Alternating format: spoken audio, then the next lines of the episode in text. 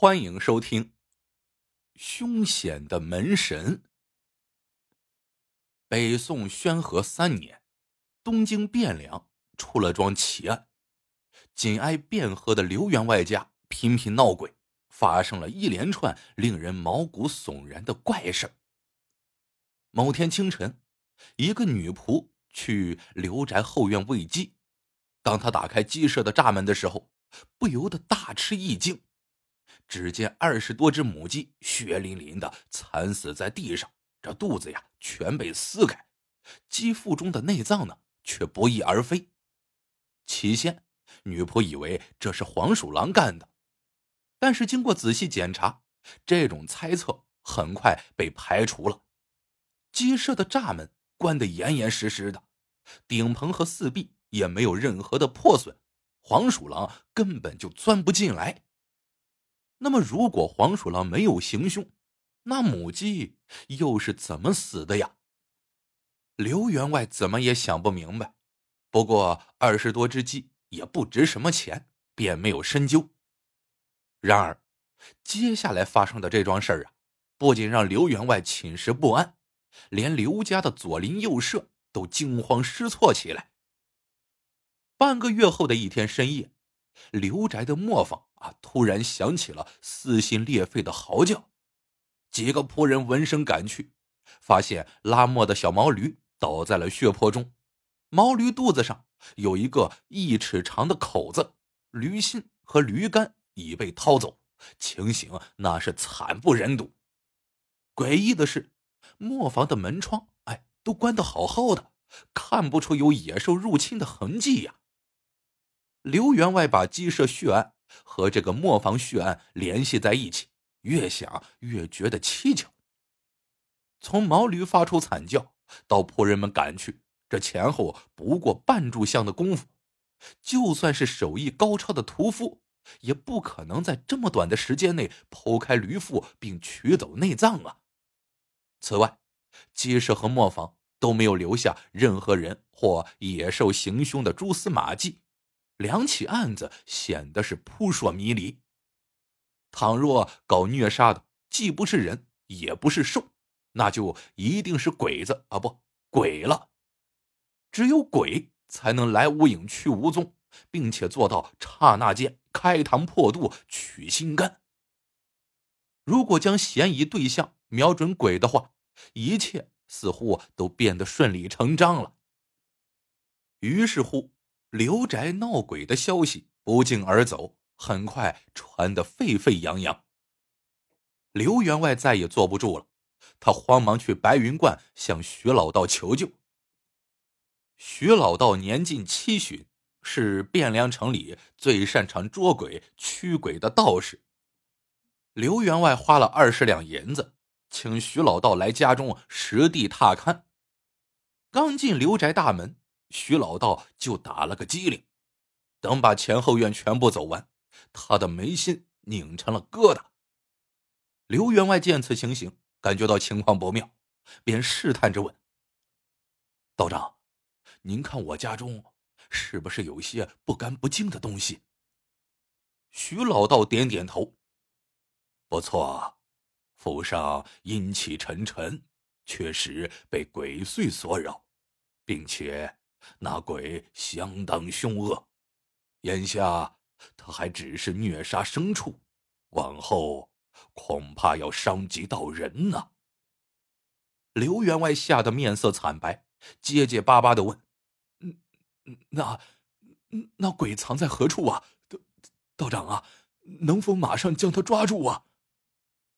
徐老道说：“恶鬼尚未盘踞府上。”只要严守门户，将他阻挡在外，即可保员外阖家平安。这话让刘员外大惑不解。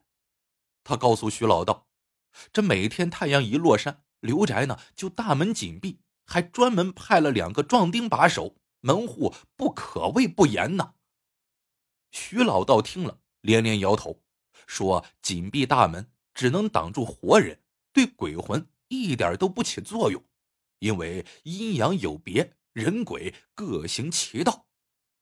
刘员外这才醒悟，忙向徐老道请教阻拦恶鬼的正确方法。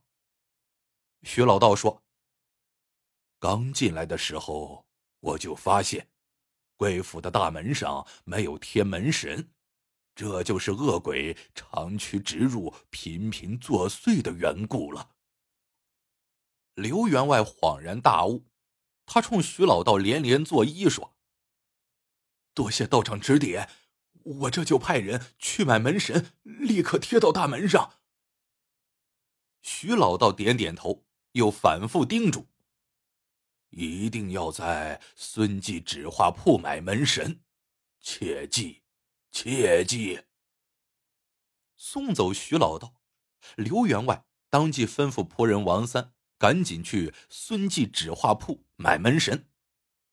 王三急冲冲的赶到了孙记纸画铺，发现铺门紧闭。原来孙掌柜和伙计有事外出了，要到天黑才能回来。王三不愿意多等，心想：这各家纸画铺所卖的门神大同小异，画上的形象无非是神荼玉垒。神荼玉垒呢？是上古传说能制服恶鬼的两位神人，后世啊遂以为门神。徐老道肯定是想帮孙记纸画铺兜生意，所以啊才叮嘱要在这儿买的。想到这里，王三另找了一家纸画铺，随便买了一对门神。买完门神之后，刘员外亲自动手，将门神端端正正的贴到大门上。有了神荼和玉垒把门，刘宅所有的人都长舒了一口气。他们认为这下恶鬼难以入侵，可以平安无事了。然而，让大家做梦也想不到的是，更可怕的灾祸即将临头。门神贴上后的第三天夜里，刘家女仆秀姑的儿子阿宝神秘失踪了，去哪了？去上海炒股去了，开玩笑哈。阿宝今年刚四岁，跟随母亲住在刘家后院。那天晚上二更的时分，秀姑去茅房解手，回来后发现睡在床上的阿宝不见了。秀姑以为儿子滚落到了地上，可找遍整个屋子都没有瞧见阿宝。这一下，秀姑急的是放声痛哭，哭声惊动了其他人。大家呢就举着灯笼火把到处搜寻，找到天明仍毫无结果。丢了孩子，此事非同小可。刘员外赶紧向官府报案。官府派捕快来刘宅调查，越查越觉得这起失踪案诡异至极呀。首先，从秀姑离开儿子到发现儿子失踪，前后不过半炷香的功夫。这期间，刘宅没有任何的异常动静，也不曾听见阿宝的哭叫。其次，刘宅大门紧闭，把门和巡夜的家丁都没有察觉到有人出入，四周的围墙上也没有找到任何攀爬或翻越的痕迹。那么，阿宝究竟是咋失踪的呢？经验丰富的捕快对此也是一头雾水。不过，刘宅上上下下却猜到了八九分，什么呀？阿宝啊，可能是被恶鬼给抓走了。明白了这一点，整个刘宅人人心惶惶，有些胆小的仆人干脆辞工逃走了。刘家的左邻右舍也怕恶鬼殃及自己，家家户户惴惴不安。刘员外心中很纳闷，这自己家大门上已贴了门神了。这恶鬼为啥还能入侵呢？带着这个疑问，刘员外再次请来了徐老道。看见刘宅大门上的门神，徐老道连连跺脚，皱着眉叹道：“哎，买错了，买错了！这门神不是在孙记纸画铺买的。”刘员外连忙叫来王三查问，王三不敢隐瞒。承认门神是在别处买的。刘员外一边责骂王三自作主张，一边向徐老道请教：“这对门神并未标记纸画铺的名号，道长是如何看出不是在孙记纸画铺买的？另外，同样是门神，为啥别处买来的就不能阻挡恶鬼呢？徐老道捻着胡须，道出了内中的原委。汴梁城里大大小小的纸画铺所卖的门神都是神图和玉垒，只有孙记纸画铺卖的门神是金兵金将。为啥别处买来的门神不能阻挡恶鬼呢？这样跟那恶鬼的出处有关。眼下金国大举入侵辽国，辽国生灵涂炭，袭扰刘家的恶鬼正是一个战死的辽将。骁勇善战的金兵金将是辽兵的克星，辽兵辽将做了恶鬼也惧怕他们，在刘家作祟的恶鬼也同样如此。哦，原来是这样。听到这些，刘员外顿时茅塞顿开，不住的点头。随后，他谢过徐老道，亲自去孙记纸画铺买了门神。孙记纸画铺出售的门神果然与众不同，是一对惟妙惟肖的金兵金将。金将头戴虎头盔，身披鱼鳞甲，手持明晃晃的开山斧，威风凛凛，杀气腾腾。那金兵也是相当凶悍呀，他暴眼圆睁，高举鬼头刀，瞧着就让人心里头发毛。刘员外把孙记纸画铺的门神当做救星，一口气买了三对。回到家，刘员外在大门、二门和后门上都贴上了金兵金将。这说来也怪，自打这以后，刘宅再也没有闹过鬼了。这刘员外用金兵金将赶走恶鬼的消息不胫而走，轰动了整个汴梁城。为了确保平安，人们竞相去孙记纸画铺抢购新门神。没过多久，家家户户都把大门上的神图玉垒换成了凶悍的金兵金将。时间一长，孙记纸画铺的新门神不仅在民间流行，连官宦人家乃至王公贵族也纷纷贴起了能够震慑恶鬼的金兵金将。孙记纸画铺的门神。供不应求，掌柜孙旺财乐得嘴都合不拢。不过，还有比孙旺财更开心的，那就是他的搭档薛贵。薛贵来自山东，靠刊刻书画为生。半年前，薛贵悄悄找到孙旺财，向他推销一种画着金兵金将的新门神。孙旺财认为顾客买惯了神图和玉垒。不会接受薛贵创作的新玩意儿，便拒绝跟他合作。虽然碰了一鼻子灰，但薛贵没有气馁。他向孙旺财保证，如果孙记纸画铺愿意销售金兵金将门神，不出半年就能大发横财。为了让孙旺财相信自己的话，薛贵拿出五百两银子作为押金，声称到时候新门神若卖不动，押金。就归孙记纸画铺所有。听薛贵说的如此硬气，又有五百两银子作为抵押，孙旺财呀动了心。他收下刻有金兵金将的雕版，开始批量印刷。但是几个月过去了，印出来的新门神一张都没有卖掉。望着成捆的金兵金将，孙旺财是一筹莫展。然而薛贵。却镇定自若，有条不紊的实施自己的促销计划。他花重金买通刘员外、徐老道和秀姑等人，在刘宅偷偷制造了一连串闹鬼的奇案。那些惨死的母鸡和小毛驴都是预先杀好的，然后巧妙的招引仆人来看，把恶鬼作祟的消息传扬出去。当然了。秀姑的儿子压根就没有失踪，只是被他母亲悄悄的转移到了别处。徐老道的那套关于金兵金将能够驱除恶鬼的说辞，也是薛贵事先教给他的。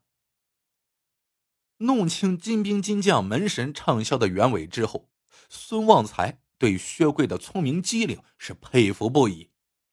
见孙记纸画铺赚的是盆满钵满，同行们十分眼红，许多纸画铺纷纷效仿，用金兵金将作为门神。到了宣和五年，会有金兵金将的新门神不仅贴满了汴梁城，而且迅速风靡大宋其他地区。这年秋天，一位镇守边关的老将军进京述职。